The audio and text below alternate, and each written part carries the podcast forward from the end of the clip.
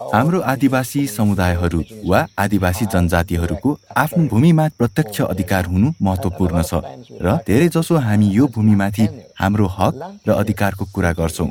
तर भूमिमाथिको हक र अधिकार भनेको हाम्रो अस्तित्व संरक्षण गर्ने तरिका हो। प्रकृतिसँग हुने हाम्रो सम्बन्धको तरिका हो। मेरो नाम पाप्लो मिस हो। म दक्षिणी बेलिसको टोलेडो जिल्लामा पर्ने लागुना भन्ने इक्ची समुदायबाट आएको हुँ। विश्व ब्याङ्क र फरेस्ट कार्बन पार्टनरसिप फेसिलिटीको प्रस्तुति गेट रेडीमा तपाईँलाई स्वागत छ।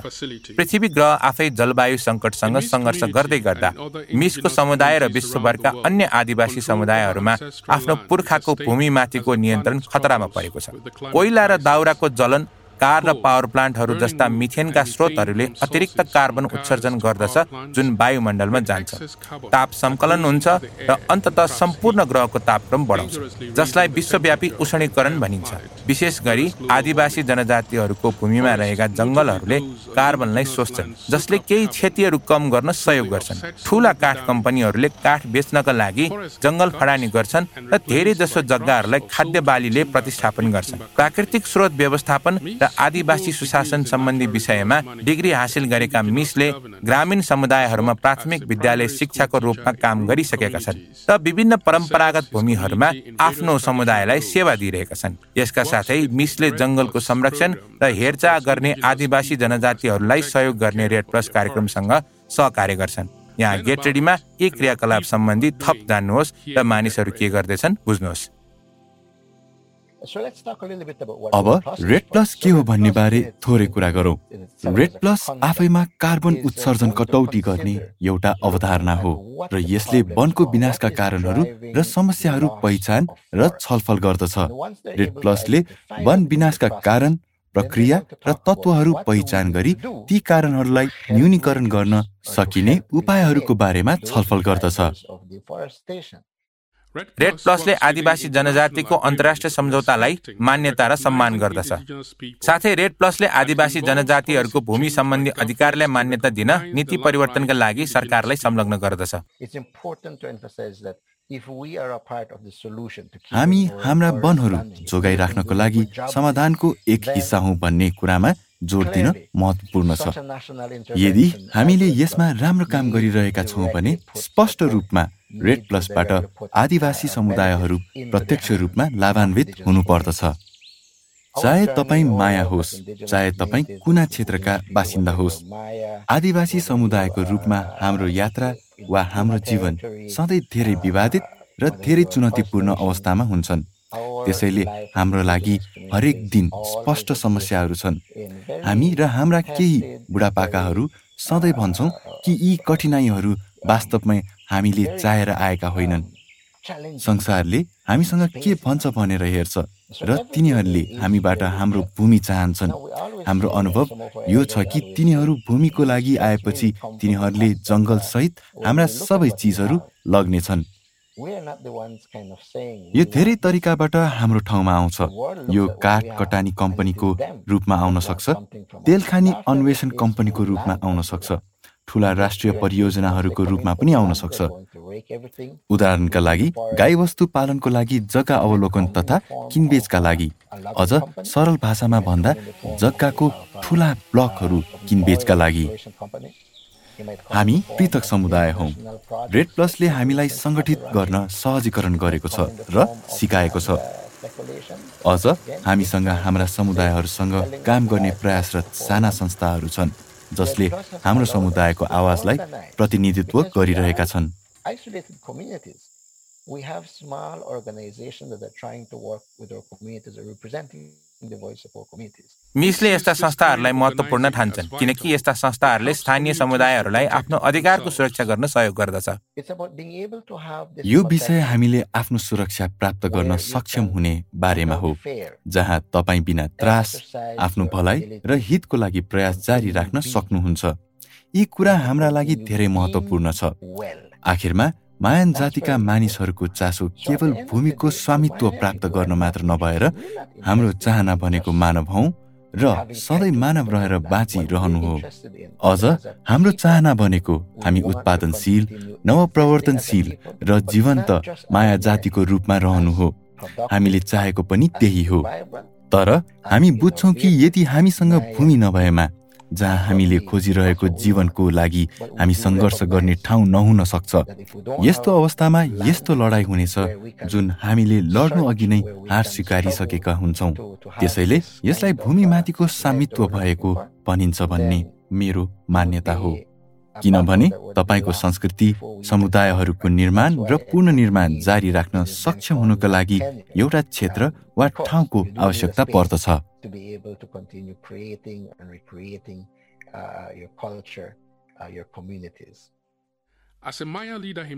माया नेताको रूपमा मिस धेरै तहमा यस लडाइँमा सक्रिय छन् उनले दक्षिणी बेलिजमा रहेका माया समुदायको भूमि अधिकार सुनिश्चित गर्न धेरै प्रयास गरेका छन् उनले आदिवासी समुदायको भूमिमाथि अधिकारको सम्मान र संरक्षणको सुनिश्चितता गर्न बेलिज सरकारलाई अदालतसम्म लगे उनीहरूले आदिवासी प्राविधिक डेस्क स्थापना गरे जसले रेड प्लसमा उनीहरूको समुदायको सहभागिता र परामर्श र छलफल गर्दछ र विभिन्न सवाल र निर्णयहरूमा सरकारलाई सुझाव दिन्छ।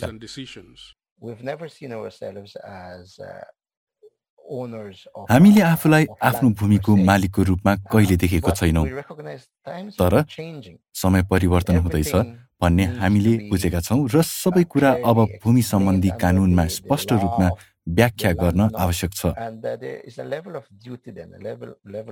हामीसँग पहिलेदेखि भएको भूमि अहिलेको भूमि व्यवस्थामा समावेश गरिएको छ भनी सुनिश्चित गर्न हाम्रो कर्तव्य र जिम्मेवारी हो भन्ने कुरा आदिवासी जनजातिको रूपमा हामीले बुझेका छौँ। हाम्रो मामलामा अदालतले यसलाई नयाँ प्रकार नयाँ प्रजाति बन्दछ र यसलाई नयाँ प्रकारको सम्पत्ति स्वामित्वको रूपमा लिएको छ। तर यो बेलिजको संविधानले सम्पत्तिलाई सामूहिक र व्यक्तिगत स्तरमा कसरी परिभाषित गर्दछ भन्ने कुरासँग सरोकार राख्दछ। यसको मतलब यो हो कि हामीसँग पैतृक जग्गामा सम्पत्तिको स्वामित्व छ। यसको अर्थ संविधानले मलाई र अन्य कुनै पनि सम्पत्तिको मालिकलाई दिएको संरक्षण अपेक्षा गरिएको जस्तै हो। यहाँ मात्र फरक के छ भने यो नयाँ प्रकार हो। हामीले बेलिजको कानुन अन्तर्गत स्थानीय कानुनहरूमा पनि यी नयाँ प्रावधानहरू राख्नुपर्छ। जसले सम्पत्तिमाथिको स्वामित्व र अधिकारका संरक्षण गर्नेछ। यो निरन्तर चलिरहेको प्रक्रिया हो जसमा हामी अहिले संलग्न छौँ। आदिवासी जनजातिहरूको भूमि अधिकार स्पष्ट गर्न यसले मान्यता प्राप्त गर्न र कानुनमा सुरक्षित हुनका लागि निकै महत्व राख्छ।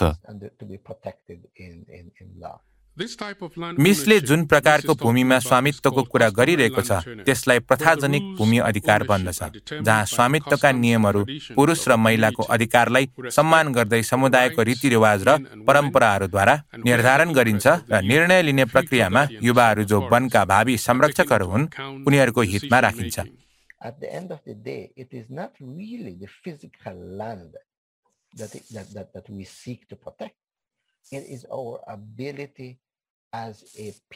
आखिरमा हामीले रक्षा गर्न खोजेका वास्तवमै भौतिक भूमि होइन। खासमा हामीले चाहेको हामी मानवको रूपमा स्वस्थ रहनु उत्पादनशील बन्न सक्षम हुनु हो। हाम्रो स्वास्थ्य र उत्पादनशीलता भूमिमा उभिनु मात्र पनि होइन। यो हाम्रो एक अर्कासँग र संसारसँगको सम्बन्ध। हाम्रो आध्यात्मिकता आफ्नो लागि र अरूको लागि उपलब्ध गराउने क्षमता हासिल गर्नु हो। हामी आदिवासीहरूको भूमि अधिकारको बारेमा कुरा गर्दै गर्दा हामीले संरक्षण गर्न खोजिरहेको कुराहरू यिनै हुन्। यस्ता प्रावधान भएको अवस्थामा आफ्नो अधिकार छ भनेर स्पष्ट रूपमा पहिचान गर्न सजिलो हुन्छ। जब ती अधिकार उल्लङ्घन हुन्छन् वा जब कोही आएर अधिकार हनन गर्छन् र त्यो अधिकार खोज्न प्रयास गर्दछ तब तपाईँलाई भूमि व्यवस्था अदालतसँग हाम्रो अधिकारको रक्षा गर्ने कर्तव्य र उत्तरदायित्व छ भन्ने जानकारी हुन्छ।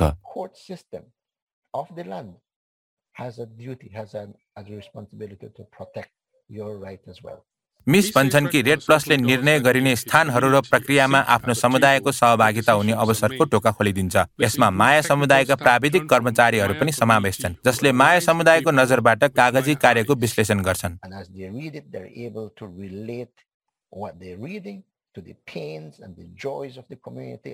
उनीहरूले यसलाई पढ्दै गर्दा भूपयोग र वन संरक्षण बारे समुदायको पीडा र खुसीसँग आफूले पढिरहेका कुराहरू बीचको सम्बन्ध जोड्न सक्षम हुन्छन्। उनीहरू फर्केर आएर हामीले विचार गर्नुपर्ने कुराहरू कहाँ छन्? कहाँ आदिवासीहरूको बारेमा कुरा गरिरहेको छ?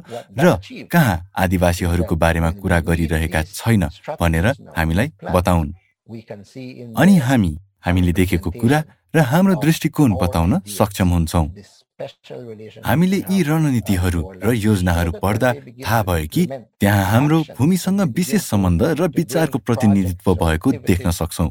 जब तिनीहरूले परियोजनाहरू ल्याउँछन् र अन्य गतिविधिहरू कार्यान्वयन गर्न सुरुवात गर्छन् तब वनको सुशासन सुधार होस् र मानिसहरूले भूमि प्रयोग गर्ने तरिकामा सुधार गरोस्।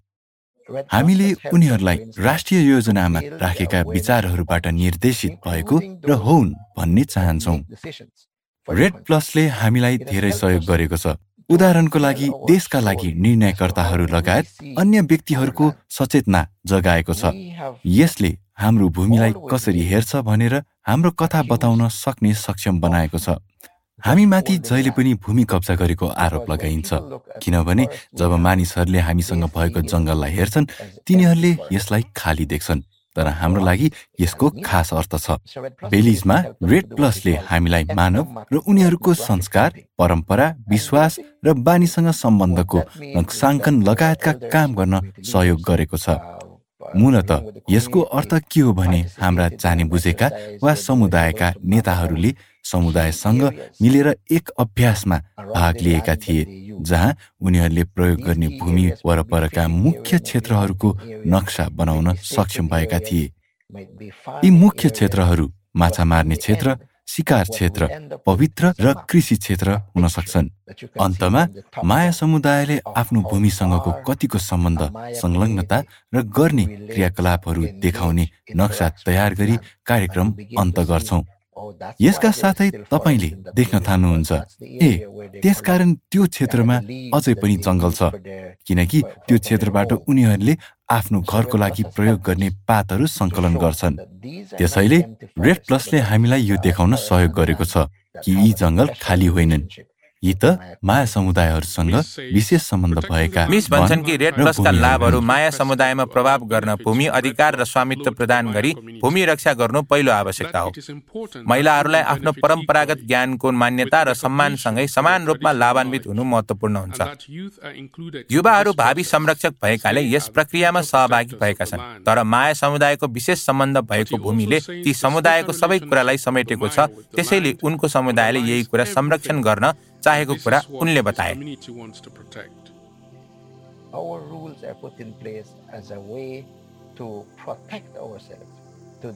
हामी आफैलाई सुरक्षित राख्न आफ्नो रक्षा गर्न र हाम्रो लागि अर्थपूर्ण लाग्ने कुरालाई विनाश गर्दैनौ भनी केही नियमहरू लागू गरेका छौँ।